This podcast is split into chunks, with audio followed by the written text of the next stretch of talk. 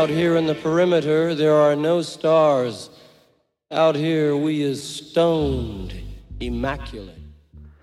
Hello and welcome. This is the C86 show. I'm David Eastaugh. As you know, we love a special guest. This week it's going to be the turn of Twisted Sister because I recently spoke to the guitarist Jay French to find out more about life, love, poetry. And also, he's got a new book out which is um, broken down into two parts. Part one is um, his life, how it began off the path, and I Want to Rock. And then part two is Twisted Business, where he uh, goes through the, the letters of Twisted, each one meaning a different thing, from tenacity down to discipline. Anyway, the book is titled Twisted Business. It's a classic. Check it out. He's got an amazing life story as well. Um, so, look, after several minutes of casual chat, we got down to that rock and roll business of, um, well, basically, I was talking about Tony Robbins, the great motivational speaker, like life coach and um, comparing his work with uh, Jay French's. And uh, this is where Jay responds. And from there on, we just chat for the love of chatting. I don't think that that was the intention when I first thought about writing a book many, many years ago, but that's kind of what happened. Yes. You know, it kind of uh, peeled itself out to be a, um, a real motivational guidebook, you know, and, and, and, and, and, and not necessarily for musicians either. You know it's for anybody in any business so it works no matter where. And it doesn't matter if it's any part of the music business either. It works for every genre but it works for everything in business and in life. So it has uh, you're the first person to say that and i have used that description uh, so i'm glad you kind of caught that a little bit Oh, okay. Yeah. No, it just seemed to be. Well, I have to confess, a couple of years ago, probably more than a couple now, I went to see the great Tony Robbins for a five day workshop and, you know, got a lot out of it because I was, I got to that age where you, you sort of think, you know, I, I need a bit more guidance for what's going to be coming next in my life. And, you know, frankly, I'm not getting it from my friends and family and anything like that. I could do with some Uber sort of experience and um, you know i went to see the man and it was kind of amazing. So and sometimes you need that guidance because from from reading your book you know you hit those kind of lows and it's like how do you get yourself back up from another kind of you know a moment where you're crawling in the dirt like a dog? Well I, you know i used tony robbins to get out of one of those lows ironically enough.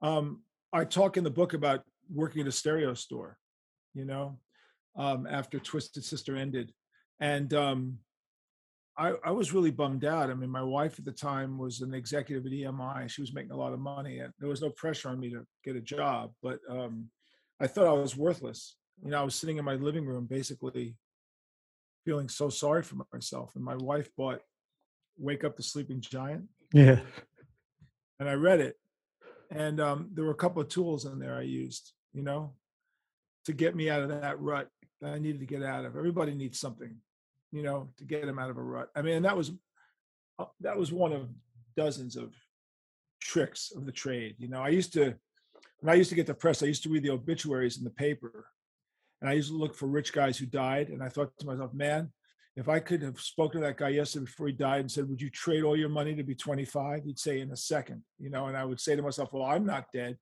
I'm richer than he is. He's dead today. Yes. all his money couldn't save him. So you use all these kinds of um, things in your head, you know, these games get yourself out of it. So and with, drugs weren't going to be one of them. So that was it. No, no, drug drugs never never are sort of going to be the way the way to sort of hold you together in those moments, are they really? So when you when you started thinking about putting a book together, I mean, it's good, it's interesting because you you know it starts with you know sort of the biog of your life which you've gone through, and that's kind of amazing. And then you sort of brought it together with the the words twisted, and so you've got a, a different sort of uh, a meaning for each of your your letters, which is you know tenacity, wisdom, inspiration, stability, trust, excellence, and discipline. You see, I've been I've been working on this, haven't I? So when did that idea come together? You know, for like how to structure this, you know, publication. Um, well, my mentor in my speaking world was Steve Farber, who was my co-writer in the book, and I brought him in in to help me focus the book. And um, uh, when I started doing my motivational speaking the stories I would tell became the focus of my motivational speaking engagements. And um, as the book was starting to evolve, it occurred to me that I was writing a bizmoir, which is the first marketing tool I came up with, which was a business book and a memoir. You know, I, it was like the word rom com was a romantic comedy. So I thought, I'm writing a business book and a memoir because everybody would say to me, what, what kind of book is it? Is it a memoir? Yeah. Oh, is it a book about management? Uh, yeah. Well, it a memoir or is it a book about management? I went, well, it's everything. So it became a bizmoir. So that was the first marketing concept in my brain um, was to call it a bizmoir. The um, the next part of it, which was the twisted method of reinvention, directly uh, had to do with um, uh, the result of a woman who wrote a book called Grit. That was a bestseller a couple of years ago, and, and her whole thing was that grit, as a trait, was the single most important trait one could have to succeed in so whatever. You know, you needed grit, mm-hmm. which I guess you could also say you needed tenacity, and you know, like, so I, I thought about it and I went, that's nonsense. You know, that's nice and neat. Everybody wants one word answer these, you know, these days, you know, nice, neat word, but it's not the answer. So I started writing down all these words that pertain to what I thought mattered to me. And I wrote down, you know, excellence. I did write down discipline. I wrote down trust. I wrote down tenacity. And then when I started to put the letters together, I thought to myself, my God, I could do this around a skeletal framework and call it twisted. And that would make it a good marketing uh, concept. So that was the marketer in me coming up with a simple format so that people would remember it. That's the whole point when you do these speaking engagements. You know, you yeah. want to put up you don't want to put up like bullet points, you know, and and and everyone just gets tired after a while. They really don't. You know, people you know, if you start off your speaking engagement by saying, I'm not going to do PowerPoint, you get a standing ovation because nobody wants that shit. But twisted is easy. It's just easy. Seven letters.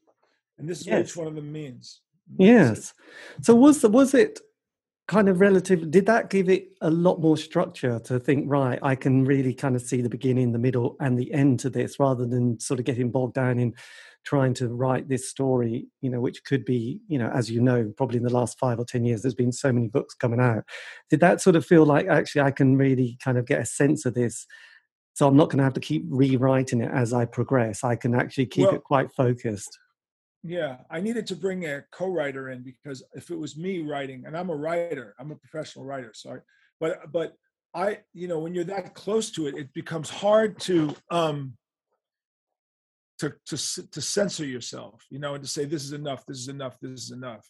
So we did, you know, we did 90 hours of of interviews.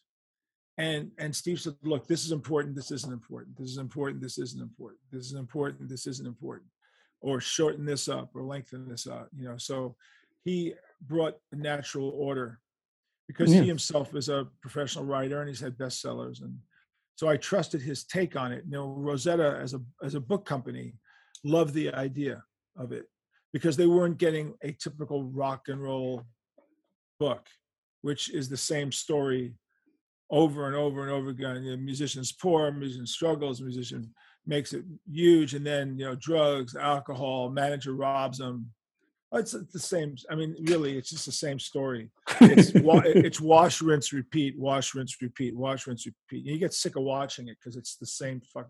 And our story wasn't that way. Yes. I never, ever. There was no mystery to me.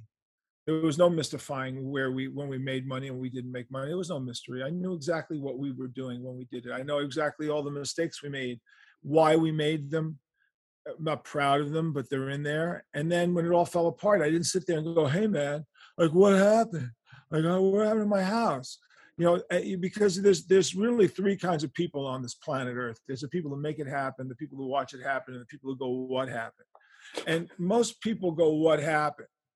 And then there's a tiny fraction who watch it happen, and then the tiniest little sliver make it happen. And I always thought, I'm going to always make it happen, or I'm going to watch it happen, but I'm never going to go, "What happened?" Ever. Yes. I've never had to say what happened.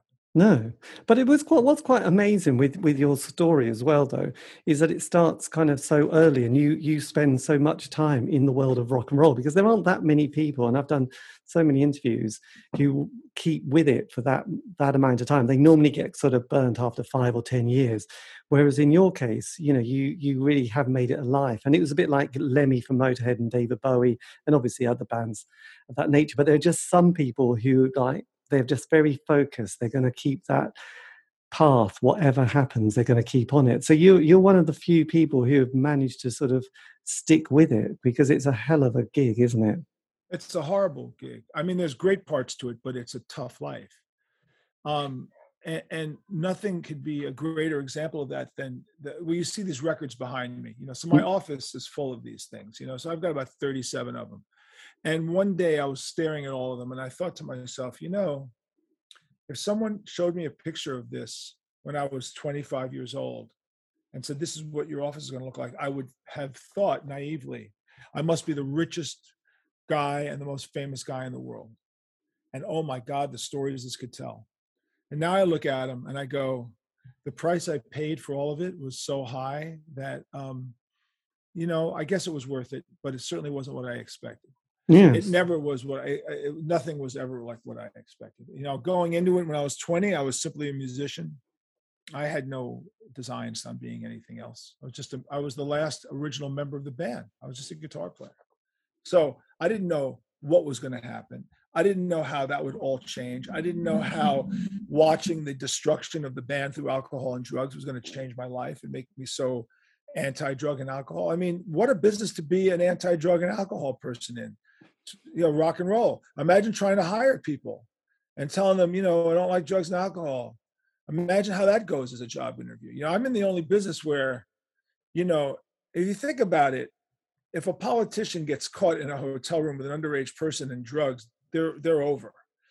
And if a CEO in a corporation gets caught in a in a hotel room with an underage person and drugs, their, their career is over. And if an athlete gets caught in a hotel room underage person drugs, they're over. But if you're a rock musician, you you get found out in a hotel room with underage, you know, person and drugs, they they name an album after you.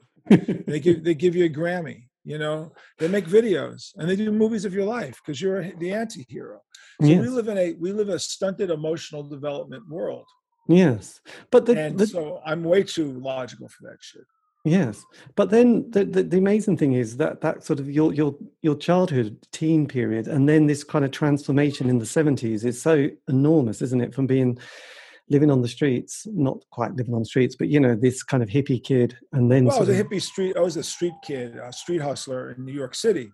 Well, New York City, there's a like in London, there's an energy in London. There's an energy in New York. There's an energy in LA. I think if you grow up in some of these big cities in the world, you know, your ability to be able to manipulate things and and understand the, the ebb and flow of life is increased. And New York City was that way. But New York City, you know, to be a hippie in the 60s in New York City was an extraordinary time. And then to be a druggie in New York City during the 60s was an amazing time. And then to be a drug dealer in Amsterdam in 1971, when that was the drug culture capital of the world, which I was, was an amazing time. But by 1972, the hippie flower power LSD, groovy, pot smoking world that I started out with became a heroin infested nightmare. And people started dying and were murdered and drug deals. And I was almost murdered and I was, and I OD'd and all this shit happened to me. And it was like, whoa, this isn't what I thought it was going to be when I was 15. You know, I, I needed to save myself. And my best friend became a full blown junkie. And my girlfriend was on her way to that. And they were storing their hypodermic needles in my house.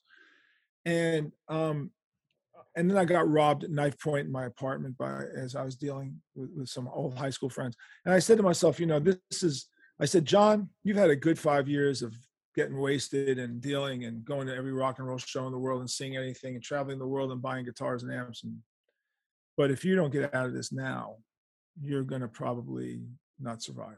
No, no, and, and and the irony of that is, what did I do? I became a transvestite rock musician. So I don't know how my mother felt given the option. Mom, listen, here's the good news. I've decided I'm not going to do drugs and anymore. That's it. Oh, that's great. That's good. But I'm going to wear women's clothing and be in a transvestite rock band. Huh? So that was that was that was my escape. So I escaped into that world. Now you would think that the drug scene would follow me into that world, but it didn't because that band, the first version of Twisted, didn't do drugs at all. They were just alcoholics. Right. Yeah. And I didn't understand alcohol. I still don't understand alcohol. I don't drink. So I've had five beers in my entire life. In fact, the last beer I had was a Guinness in Ireland, in Dublin, at a pub, because a friend of mine said, "Oh, you're here in Dublin at a pub. If you don't have a pint of Guinness," you... so I went, "Okay." That was my sixth beer in my entire life. Yeah, the only beer I had before that was a black and tan 20 years earlier when I was managing Seven. So I don't drink. So I don't know anything about alcohol. So all of a sudden I'm in a band full of alcoholics, and that band suffered severely, which is in the book. The book goes into great detail as to how the alcohol and the drug scene destroyed each version of the band, and how my overarching desire to be straight um, continued to uh, reach into the job description of the band members. You know, so when Dee joined, I said, "You don't drink and do drugs, do you?" And he says, "No, I hate them. I just do not do them.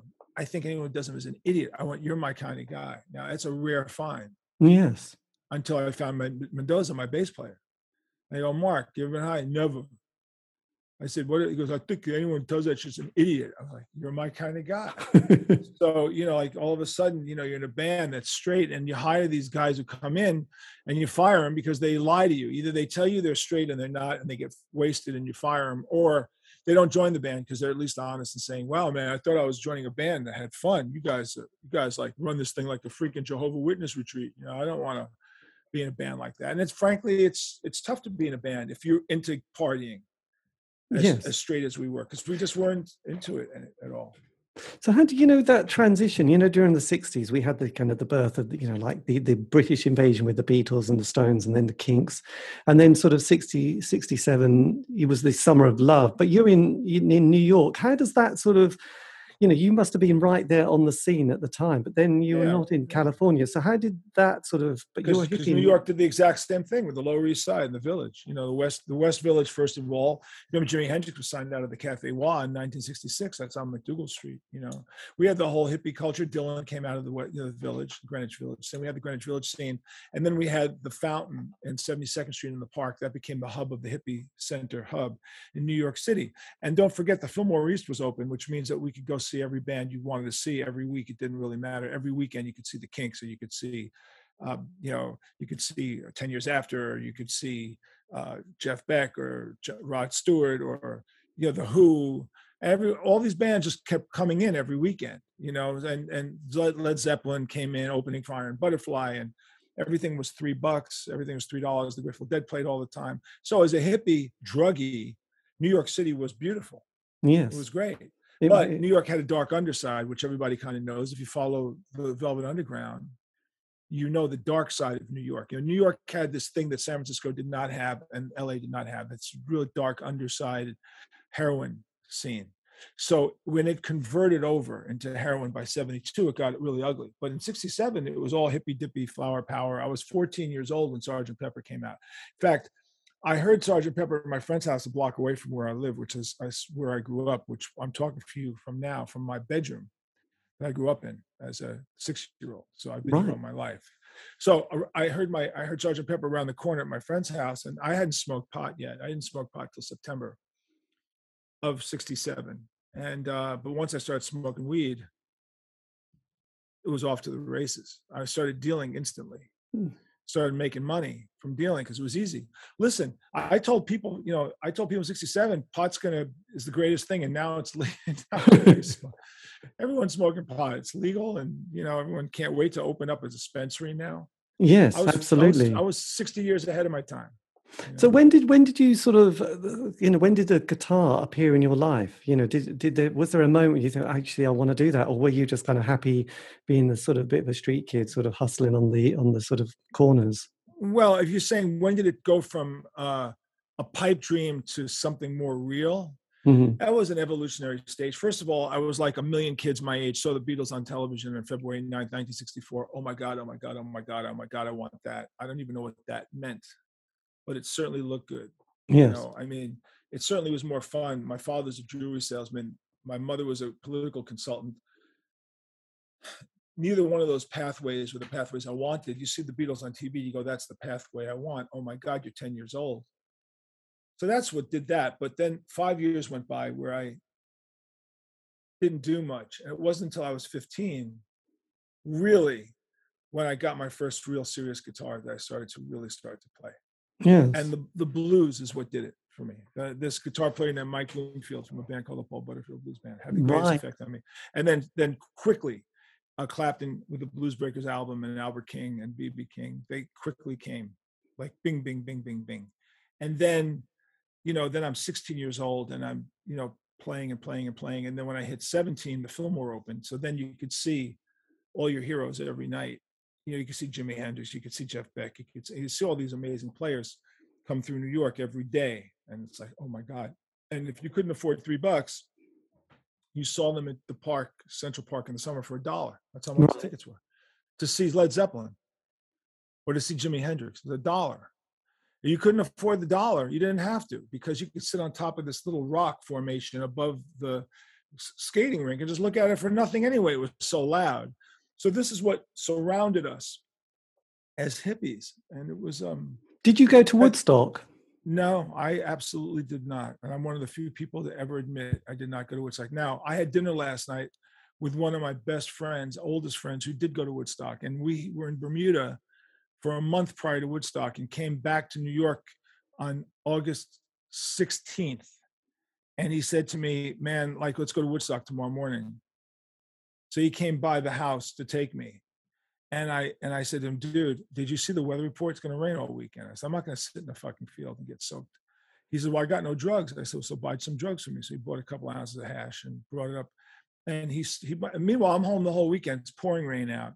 I'm laughing. I'm watching the news, pouring rain. I'm laughing. I'm not there. I'm not there.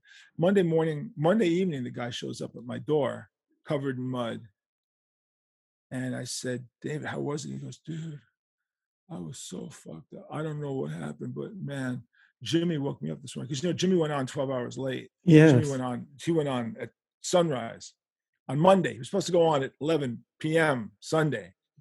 So he said, Jimi woke me up this morning. I said, Well, that's great. I said, How was it? He goes, I don't really remember anything. I was on too much acid. So I mean, I mean, I could easily have lied and said yes.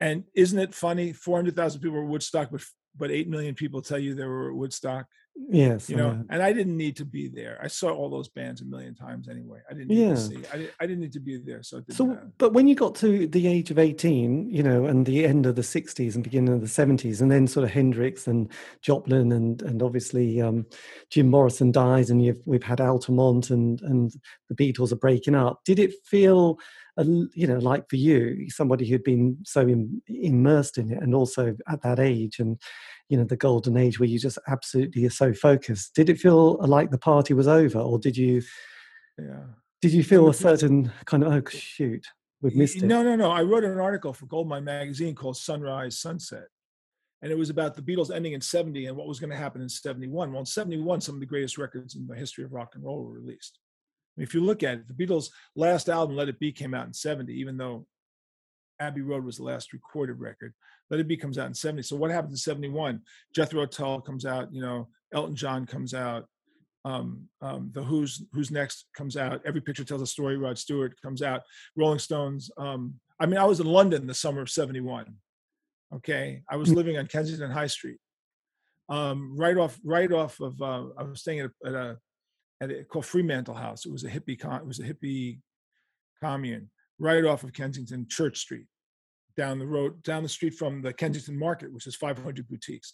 So you had can't you hear me? You had um, uh, Sticky Fingers out. You had Who's Next out. You had Every Picture Tells a Story out. You have Aqualung coming out. You've got James Taylor, Paul Simon, uh, Tapestry by Carole King, Cat Stevens, Tea for the Tillerman. You have some of the greatest music ever released, ever in the history of mankind. The Yes. litany of unbelievable albums that came out in 73 is mind blowing. So basically, you know, you were crushed that the Beatles were ending, but you got over it really fast because every five minutes was another ridiculous artist coming out. So the day I got to London, I mean, literally the day I got to London in 71, Chris Spedding was doing a free concert in Hyde Park that afternoon. So, you know, I had hitched a ride from Paris. I was in Amsterdam, hitched a ride all through Europe, got to London, and wound up eating at the Spaghetti Factory and and uh, the Great American Disaster. I'm sure you don't even know what these places are, right? No. You don't know. Wimpy bars were everywhere. Okay, Yeah. and the Great American Disaster was a burger joint where the English waiters talked to you like they thought that you were from they, they were from America. So they were absolutely rude to you on purpose because they were trying to be like New York waiters. Right. So these are British guys, you know, and they had every they had newspaper articles of Great American disasters all over the wall. You know, like the the the uh, the um, the Triangle Shirtwaist Fire, the Titanic, you know, all this crazy shit. It's called the Great American Disaster. And you went in and they'd be blasting, can't you hear me knocking out of the restaurant? And you walk in and there's a 20 year old, you know, British guy going, What do you want, man? Because he's trying to sound like he's American, you know? You don't got that, man. Like that shit. so eh, that was a crazy summer, man. So that's how I got over that. If you want yes. to ask me, but th- but then you want to, on top of all of it, let's add another um, dimension Let's add politics on top of it. There was a lot of politics involved at that era. You know, there was, you know, the war was going on, anti-war demonstrations, civil rights demonstrations. Bobby Kennedy, Martin Luther King gets killed in 68. Bobby Kennedy gets killed in 68. Um, my girlfriend was the great granddaughter of Robert E. Lee, the Confederate general. And she, I met her in Bermuda, and she decided I should be their, her boyfriend because she knew that would piss her mother off because what could possibly make her mother be pissed off than a New York Jew drug dealer? oh man, I clicked all the boxes. You know what I mean? I, I, was a high school dropout, New York Jew drug dealer, like the worst combination of things, and a rock and roll musician. Yes. So she was my girlfriend. So, so that, you know, then that whole thing deteriorated into a heroin nightmare. So, needless to say, I survived it all and was able to chronicle it in the book. Yes, absolutely. But then, you know, did you, you know, because I know obviously with my my sort of formative moment was, you know, the early 70s with Glam with Sweet and Slade and Gary Glitter, obviously, but luckily David Bowie was my first single and my first love. Did you, as you were in the UK at that stage, did you think, my God, look at Slade, look at T Rex? I mean, were these people that were relatively new to you at that stage? So here's that. It's a really good question. That's a great question. No one asked me that specific question, and that's a great question. So I will explain to you that little slice of time. Okay. Yes. So I'm in London, 71, and it's Rolling Stones, The Who, Rod Stewart, Move On Up by Curtis Mayfield was the song, the single of the summer, all that. Slade T Rex was just rippling and under the surface, and Bowie was under the surface. So the hippy dippy, whacked out early 70s was was still part of that you know old school thing. That stuff did not exactly explode. That it exploded one year later. So to put it in context i come home in august of 71 no in september 71 the number one single in england was mungo jerry in the summertime mm-hmm. i think if i'm not mistaken. I think it was the right year. Anyway i come home and the summer and the fall of 71 um, superfly becomes a huge hit. And that album superfly you know freddie's dead keep on pushing yeah. that was a big thing. And then american pie the single comes out. Monster monster hits biggest hit of the year. As 72 rolls around you're starting to hear slade t-rex bowie you're starting to you're starting to hear it you know, not yet a, a couple of times on the radio. By the time June of 72 rolls around and I auditioned for Wicked Lester, which became the band Kiss, the first thing they said to me was, We're going to change our image and we're going to be like this band called Slade in the UK. And I kind of vaguely had heard of them, right? I vaguely heard of them. So I went out and I bought the Slade album. I got Goodbye to Jane and uh, and then Space Oddity hit. Yeah. Okay. And then all the young dudes hit, and then Walk on the Wild Side hit, and it was all of a sudden, move over, motherfucker! Like they pushed everything aside. At least in my world, in my New York City world, all of a sudden it was like. And by September, the New York Dolls were at the Mercer Arts Center and I went to see Bowie in September of 72 at uh, Carnegie Hall. And I walk in and I see Mick Ronson. And it changed my life. I said, I want to be that guy. That was the That's man. what I want to be. I cut my hair off, dyed it blonde, and and and and just wanted to be Mick Ronson. So that yeah. was my that was my turning point. September, October 72. Yes, that was always a, Bowie. Always said it was kind of his Jeff Beck, wasn't it? Mick Ronson, you know. Yeah. So um, yes, it was. He he knew how to do it. But then you had obviously the other major anthem in my life at that stage was Alice Cooper with "Schools Out," and then he did 18 as well. So that that again, you know, that incredibly, you know, annoyed the parents, it annoyed the establishment. You know, then you saw him on top of the pops. I mean, was that a kind of another moment in your life that that, that No. kind of changed? No, I thought Alice was funny.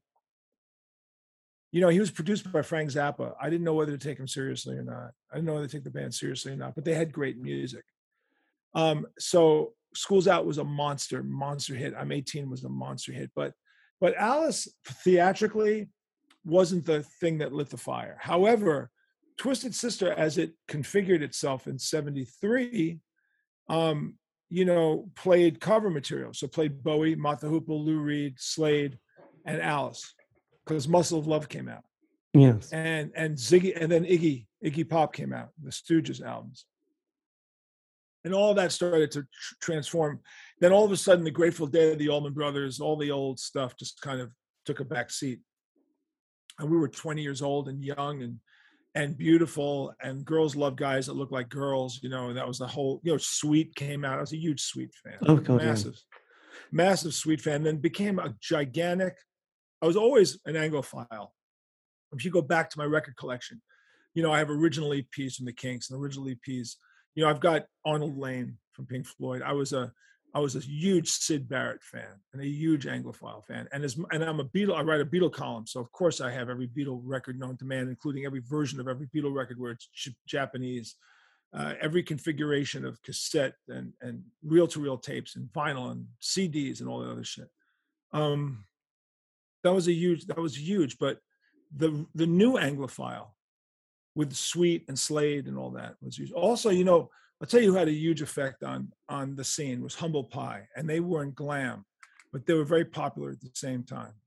And people loved the heaviness of Humble Pie. And don't forget, Sabbath was lurking around too, but these weren't glam bands Yes. but the Brit- the British scene was having an incredible impact on the So- American scene. so how important were the New York Dolls at this stage to you? Because they obviously No, uh, only only as a joke because I thought they were they were the worst piece of shit I'd ever heard, and and so I don't I'm not part of the the Dolls re- re- reverence of that shit. I knew the guys, and they let's put it this way: if they were a garage band in t-shirts and jeans, they couldn't get arrested. That's how bad they were, but they they looked really good.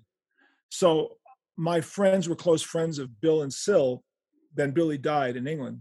yeah. So the summer of 71, Billy died. And they and they came to New York and, and Johnny Thunders, Johnny was a druggie, druggie from New York. He used to buy drugs from me in the park. You know, I kind of knew him. Yeah. He certainly, as a guitar player, I don't think anybody took any of them seriously. I mean, Johnny wasn't a particularly good player. He, but you look, Johnny had a rock and roll attitude. And I liked the attitude, but I didn't get off on the band. So I went to see him at the Mercer Arts Center the night, and there's a picture of me and David Bowie sitting together because Bowie's sitting behind me. So it was, he was in New York on the 17th of September playing at Carnegie Hall. So I saw the Dolls every week for like four weeks at the Mercer. They had a, they had a residency. And I went to see the Dolls the first time and I was like, Jesus, oh God, oh God. So I couldn't believe it. So I went back again and it was like, oh Jesus, these guys, you got. So at some point, some record executive walks up to me and goes, "What do you think of the Dolls?" As I was walking out of the Mercer Arts Center, I said, I said to him, "You want my honest opinion?" Obviously, the guy came down to maybe sign the band, and I went, "They're probably the worst band I ever heard, except they look amazing." I said, "So if they ever learn how to play, they may they may be great." This is what I said. Okay. Yeah. So now let me be completely fair about the dolls in this case. So I at this point, at this point, I'd seen him four or five times at, at Mercer, trying to like him. Trust me, this you know people are there, they're enjoying it. I'm desperately sitting there going, why did I learn how to play guitar? If I needed to suck that bad, I wouldn't have had to rehearse. I wouldn't have had to practice. You know, like why am I practicing to play this bullshit? Then the the Dolls played the Fillmore East, December of '72. Now, did you see the Twisted Sister documentary? We are Twisted Fucking Sister. Did you ever watch a documentary? I've watched a documentary where I remember sort of, you know, people like Lemmy talking about giving you a break in the Reading Rock Festival and, and all the Yeah. gigs that you played and you just Yeah, played and bars, right? not anybody. Okay. in- The director of that documentary was a guy named Andrew Horn. Andrew Horn produced the dolls at the Fillmore. Right. I didn't know Andrew at the time. So I go to the Fillmore to see the dolls, you know, and this is now the fifth time. And they put on a really good show. I mean, the place went like rock crazy. Kids ro- ran the stage, flipped out. It was Eric and the Magic Tramps, Teenage Lust the Dolls, and the dolls were really good. And I walked out going, okay, all right, you know, they got their shit together. That's cool. Then I saw them a couple months later and they were awful. Then they came out to the Hamptons to play a club in the Hamptons because we were the house band at one of the clubs in the Hamptons, but it's a whole different vibe. You know, we were a, a, blue collar bunch of guys that like dressed like women, but we were playing Smoke on the Water and Sabbath and Alice Cooper. We were covered material, you know, so the kids could get off on music. The dolls come out in their little, you know, like tank tops and little shorts and their platform shoes playing the album. And they got booed off the stage. And, and, and I felt bad for them because I went to see them at a little, imagine the dolls playing an afternoon two o'clock show at a beach bar in Long Island. Yes. Could you imagine that for a second? Yeah. Could you even imagine the absurdity of that look? You know, you- with the dolls, you think dark, night, village, you know, the grittiness of New York, not the middle of summer at two in the afternoon in a bar on the beach in the Hamptons. Needless to say, they were not treated well.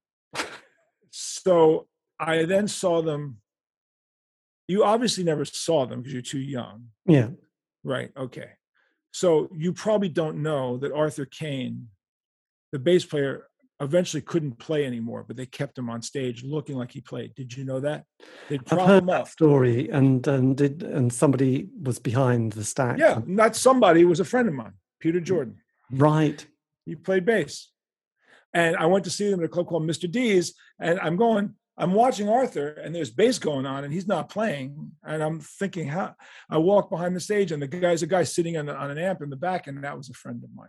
I was like, But- Peter, you know. Oh Yes, but you know, Malcolm Gladwell does his famous, you know, ten thousand 10,000 hours, hours. yeah. which is kind of, uh, you know, probably sort of, you know, kind of links into some of, you know, the philosophy in your book. So obviously, in the sort of eight, years of the, eight, you know, the seventies from seventy two onwards, you guys are sort of playing a lot. I mean, the band changes kind of formation quite a bit, but it's sort of seventy five. It really starts to sort of gel.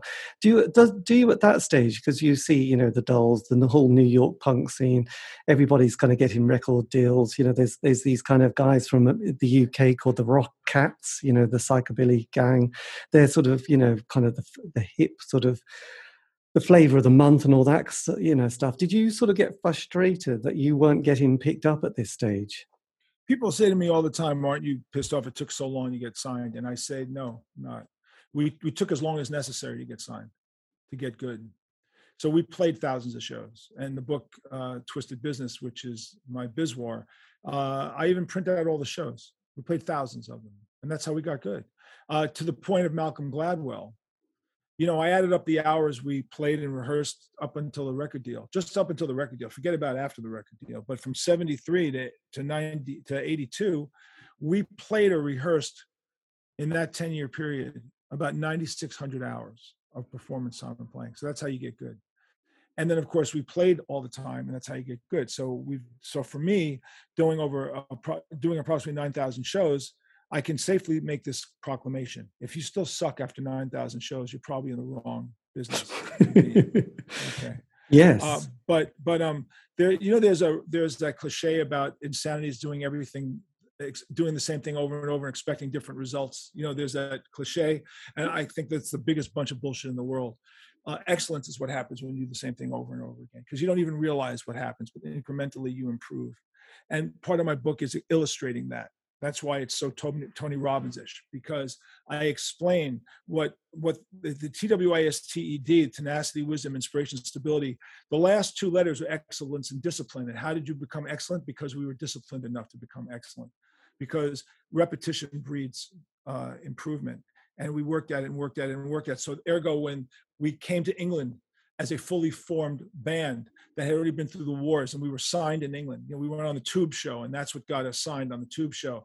And we played the marquee and all the British journalists came down and said, "Oh my god, this is one of the greatest bands we've ever seen." Well, you know why? Because we knew what the hell we were doing. That's why. It wasn't new to us. Yes. We knew exactly what we were doing, but they, we came to England fully formed. And without England's stamp of approval, without Lemmy stamp of approval, without Kerrang and Sounds Magazine and Gary Bushell and Geoff Barton and Dante Bonutto and Malcolm Dome. These are the guys that made us back in those days because they championed us. The same way that there was a certain group of critics that championed the Dolls in New York. Yes. They championed Twisted Sister here in England. So that's why that's why our roots go back so so deeply in in England. You know, we played the marquee, the original marquee, many many times. And when people say to me, "What what are the best rec- albums you've ever made?" Why is it that the best recordings we've ever released are live shows from England? Just about every one of them. Marquee, Astoria, Hammersmith, Reading. You know, we bonded. Everyone in England got it. They understood who Twisted Sister was. Yes. And the and the, I suppose as you sort of hit the eighties, you were sort of there was a sort of a perfect revival of sort of heavy rock, really, wasn't there? As well? So you Yeah, were sort well, of you were there. You guys had right- the new. You had the new wave of British heavy metal. That was your thing. You know, that was the Iron Maiden, Judas Priest period, and then there was, and then you allowed a certain amount of American bands into that world. We yes. were- we were- So so during the eighties, then, when you thought once you got the deal and once things started to move, were you able to handle that quite better than a lot of bands who I interview who sort of have like the 12 month, 18 month honeymoon period. They get together, they sort of rehearse quite a lot, they get that single, it gets a bit of traction. Then, you know, the UK is tiny, isn't it? We have, but we have three weekly music papers. We have all these venues around the country. You know, it's a tiny place. You can go from one city to the next really quickly, so you can get a tour together. So the word of word of mouth spreads very, you know, like wildfire.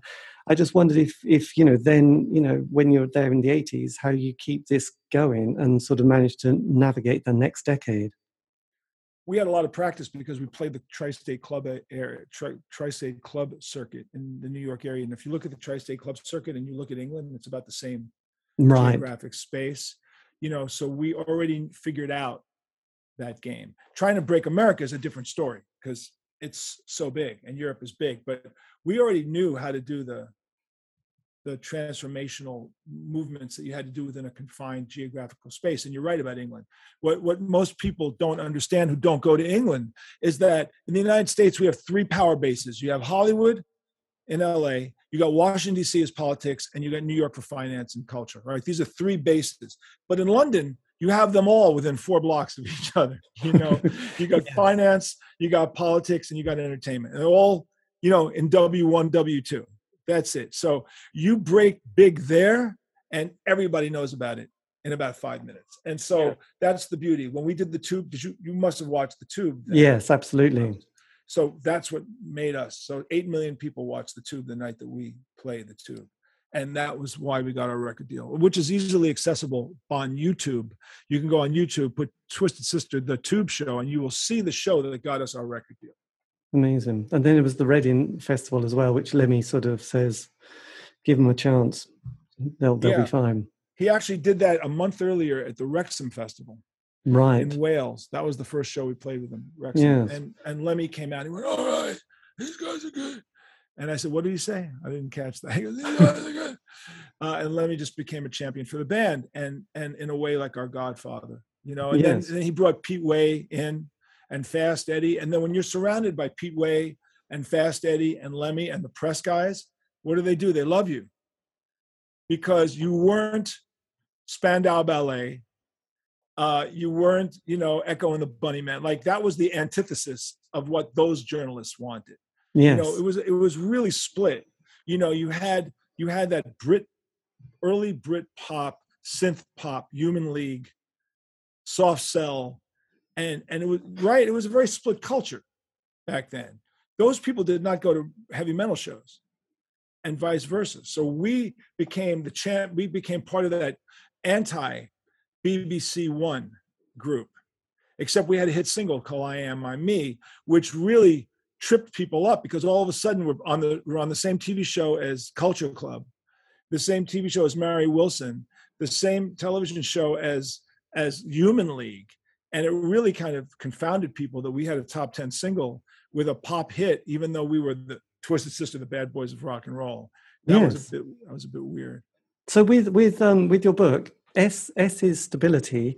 So with being in a band, how do you manage to maintain any stability when it when it's a fast flowing you know, like there's a fantastic Hunter S. Thompson quote, isn't there, which I'm not going to remember, but yeah. yeah. talks about, you know, the you know, record industry the record business is full of pimps, whores, and and you know, blah blah blah. And, and but there's a positive side. Yes, you know? no, wait, the but there's a negative side to it. You know? um, well, yeah, but I already knew there was a negative side to it. I'm a New York guy. I already read the story. So here's the thing: stability. early on, in, early on in the band, the S for stability. uh, Here's the greatest example of what that stood for.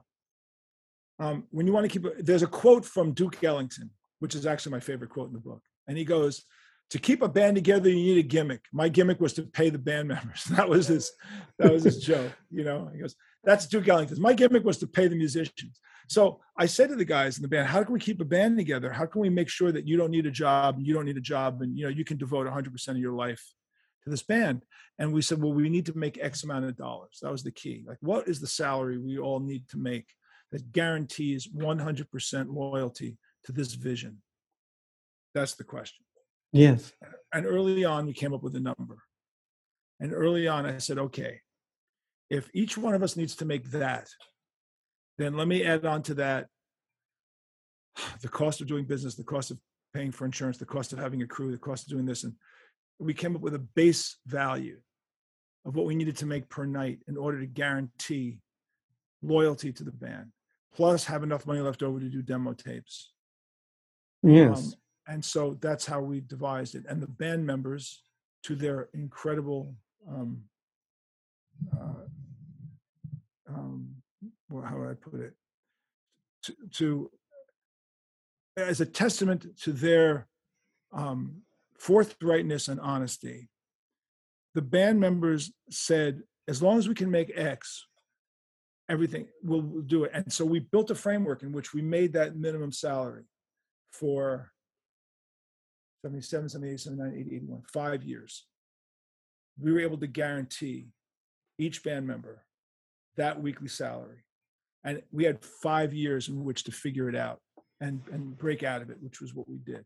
So Mm. that's really what the stability was. It was creating a stable enough business environment so that you all you needed to worry about was the business of Twisted Sister. And there's other examples, but that's probably the greatest example of all. You know, you have to realize too that when you're running a business, I don't care if it's a band, you know, you're when you're flying in a jet, the jet's most efficient when it's nice and smooth. And then, you know, there's turbulence. And let's say turbulence, mild turbulence for a business would be a challenge. And worse turbulence is, is a crisis. And you need to learn how to handle challenges and crises before they turn into catastrophes and the plane crashes. There were so many instances in the band where challenges and crises came up and we dealt with them one after the other after the other. And the band became comfortable in knowing that no matter what was thrown at us, we'll figure it out. So it didn't matter if our truck was blown up by a rival club owner. It didn't matter if the guitar player, if the singer pulled a gun out and threatened to kill the drummer in the early stages of the band. Um, it didn't matter if a band member died. It didn't matter if a band member was arrested for doing something stupid. Like we would figure it out. There was enough confidence to know that the band was stable enough that even if there was a momentary jolt in the business, we could figure it out. You know, whether our truck got into an accident uh, and our equipment got destroyed, uh, uh, you know, in a rainstorm because the, the roof of the truck blew open. I mean, you know, I, the stories are unending. Yeah, the challenges are unending. And as they come up, you got to deal with them. And if you deal with them enough, the band members go, okay, we'll, we'll get through it.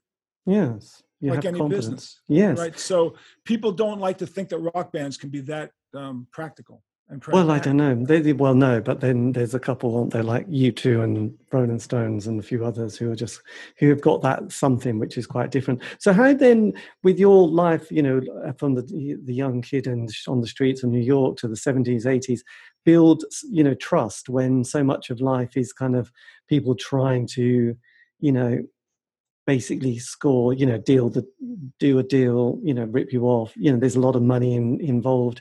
You know, often people don't realize what they've signed. How do you develop trust in such a sort of horrendous industry? Well, if you all get fucked equally, then everybody can trust each other if they got fucked equally. So that's number one. I mean, uh, the the record business is one of the scummiest business in the world. It's legal robbery. It's legal thievery. That's what it is. Yes. And and uh, record labels just do it all the time. You know, record deals are awful, and that's legal robbery. You know, so they basically are telling you we're going to take everything, and uh, and you're the only way you win is to last long enough to outlast the deals. If you outlast the deals, you win. Yes, that's, that's, that's, that's, the same way that a sports star or a movie star, your first couple of movies, you're not making any money. And if you happen to hit the right movie at the right time, at the right situation, when you can negotiate, you hit the big time. And that's how you win. You know, a one hit wonder doesn't succeed like that, but a long term artist does succeed like that. So if you are in it for the long haul, you can make money if you're in it for the long haul. Um, and then you learn the lessons that you have to learn and you survive them. And that's the key is surviving that long haul journey.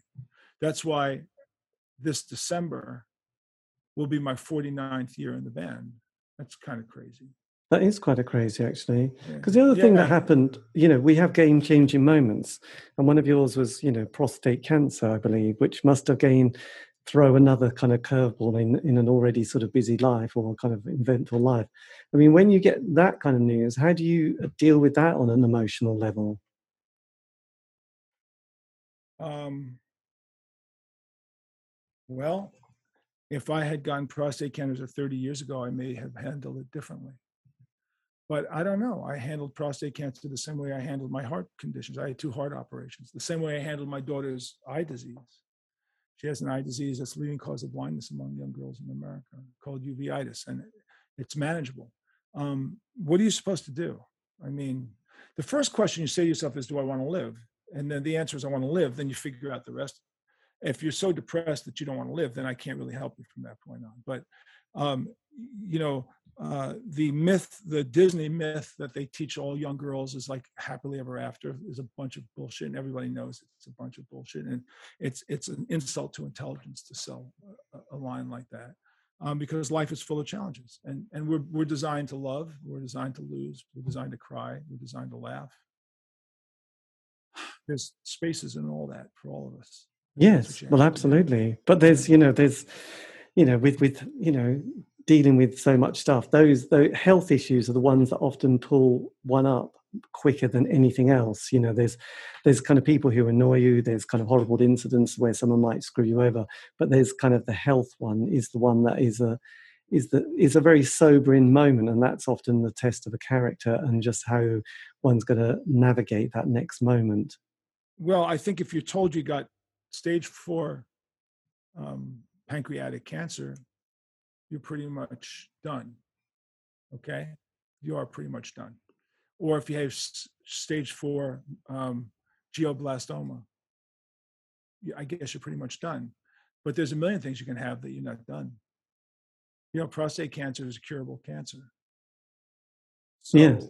you know, for all intents and purposes, I'm cured. So I'll die of something else at the end of the day.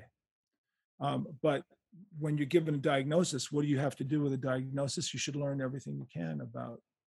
You know, I talk in the book about um, dealing with traumatic news, um, and and the process by which I dealt with traumatic news is the, the, the, is the process by which the band dealt with with that kind of news, which is you kind of process it. You know, uh, you, you, can always mourn the stuff. There's no pain in, in, in feeling the pain of it, and then you have to reflect on it, and then you have to retool and, and then reapply. And that's what the band did with all of its demos over and over and over and over again. Every time we got rejected, we we mourned the rejection. We reflected on the rejection.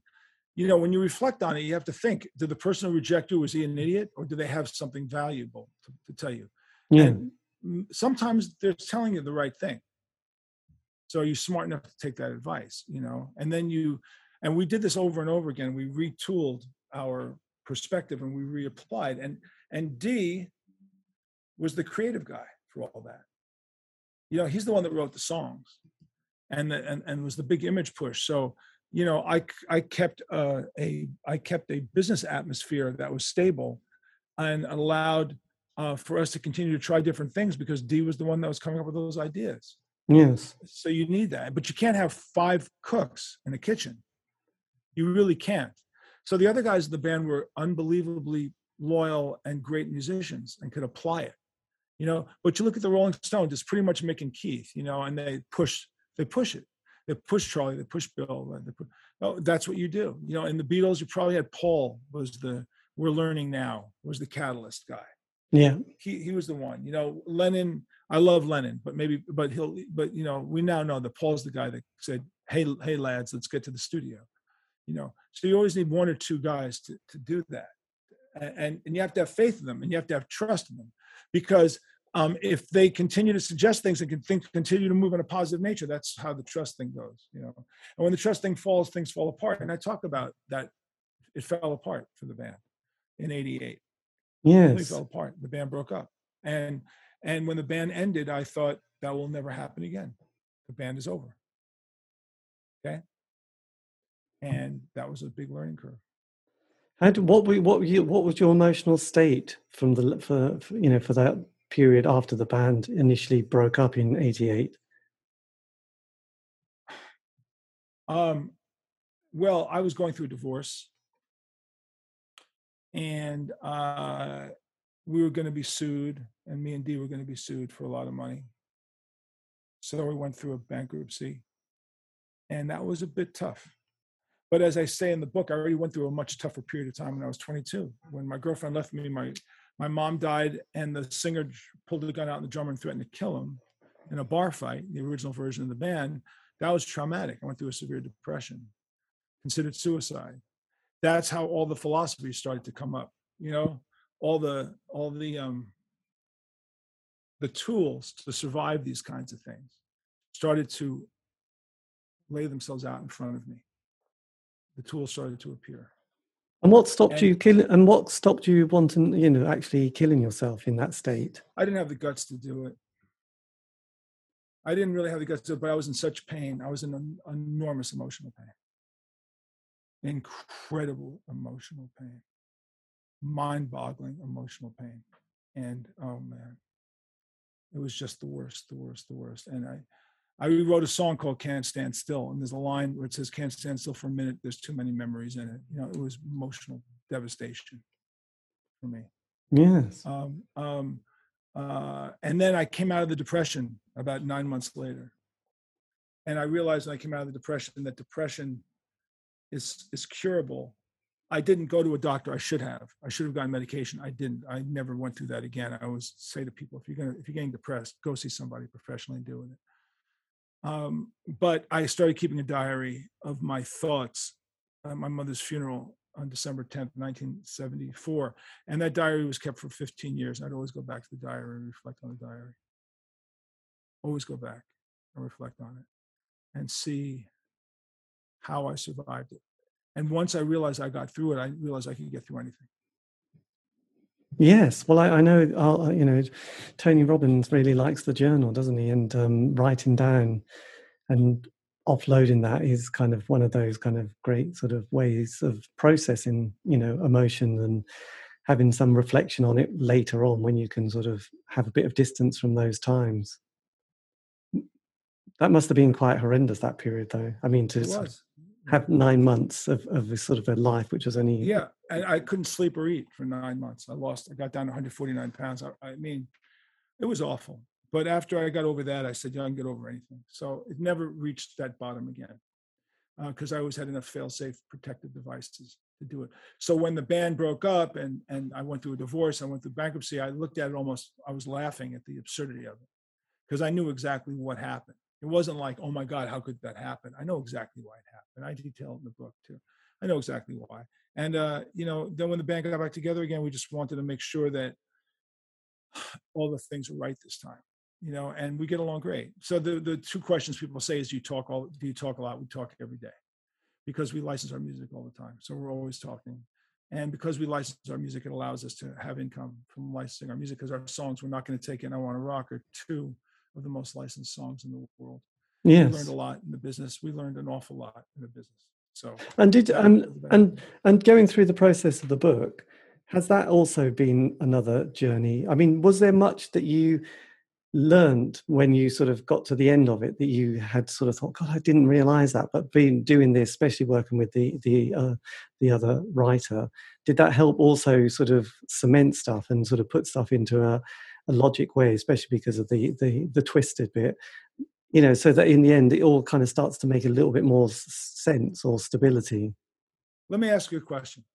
Are you married or do you have a partner? Yes, Okay. How well does this partner know you?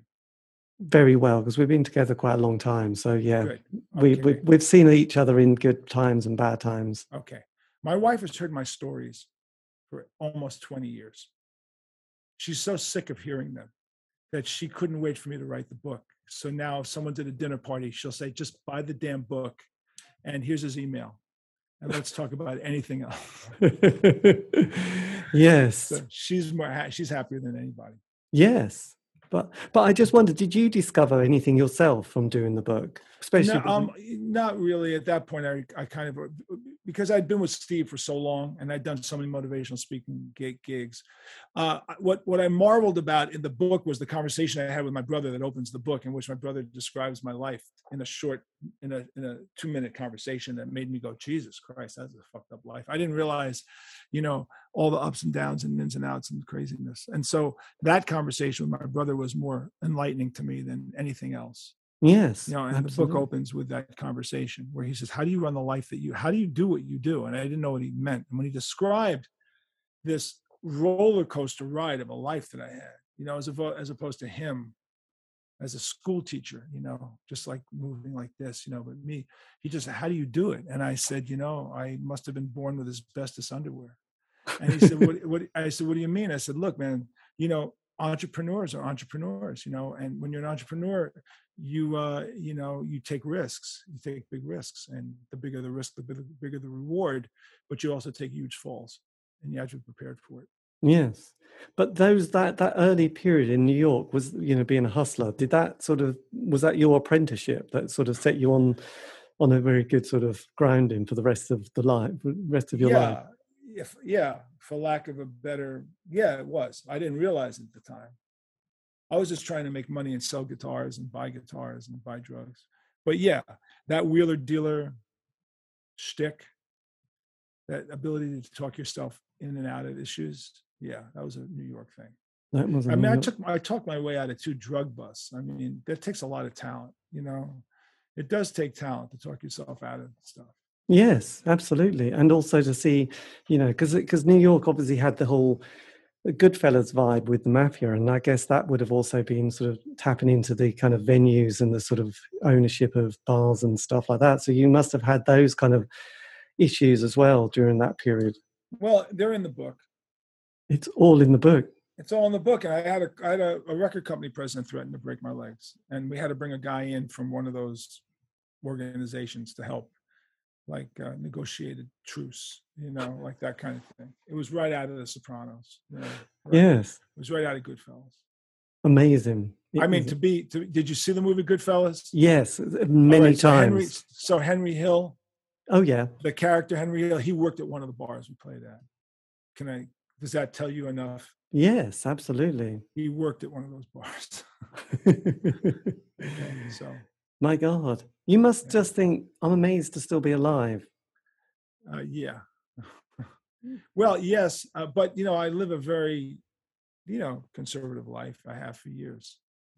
You know, I, I stopped doing drugs 55 years ago. I don't, you know, I have a glass of wine every once in a while, and and uh, you know, I do motivational speaking. I'm not out there, and I'm almost 70. So I mean, let's be real. You know, um, I had a good run. Yes, absolutely. Well, look, that, thanks ever so much. I have to say, the book is brilliant, and I've really enjoyed. Sort of, I mean, I've only got it as a PDF, so I'll have to buy a copy. But um, yes, I, I do like these um, motivational kind of self-help books. Let's face it, you get to an age where your sort of bookshelf starts getting filled with sort of quite different publications, really. But yes, Tony Robbins, he's he's our go-to guy at times. Yeah. Well, thank you for that. Thank you for tying me in. Where in England are you? Norwich. Okay. I you lived probably... in Basildon for a while. We had a house in Basildon. We Stoke Newington. Right. My daughter lived in Bath for a while. You know, my daughter's British. So I spent a lot of time in England. A lot. I mean, we lived there for a very long periods of time. My second wife is British. And uh, so I spent 17 summers in Cornwall. How's that? Nice. Yeah. Very nice. My God. 17 summers in Polperro, my friend. Blimey. Well, there you go. It's good. Well, go. look, um, thank you ever so much for your time, and um, yes, best of luck for the uh, for the book, and um, yes, the rest, the rest. But anyway, look, take care, and um, I'll let you get going. But anyway, thank you. I hope you guys have Amazon or whatever you have there. But uh, Twisted Business uh, is available uh, through any uh, online source you can, and I appreciate your support. Thank you very yeah. much. Take care. Thanks a lot. All Cheers. Bye bye. Bye bye. And that was me in conversation with Jay or JJ French, who's talking about his new book, Twisted Business Lessons from My Life in Rock and Roll. Lessons from, yes, just lots of lessons. So, um, yes, go and find that on Amazon and all good bookshops. It is a fascinating read. There has been a lot of books out recently, but uh, that's pretty gripping and what a story. Anyway, look, this has been David Eastaugh, the C86 Show. If you want to contact me, for some nice reason. You can on Facebook, Twitter, Instagram, just do C86 Show. Also, yeah, all these have been archived. You can find those on Spotify, iTunes, Podbean. Check them out. They might just change your life. Anyway, have a great week. Stay safe.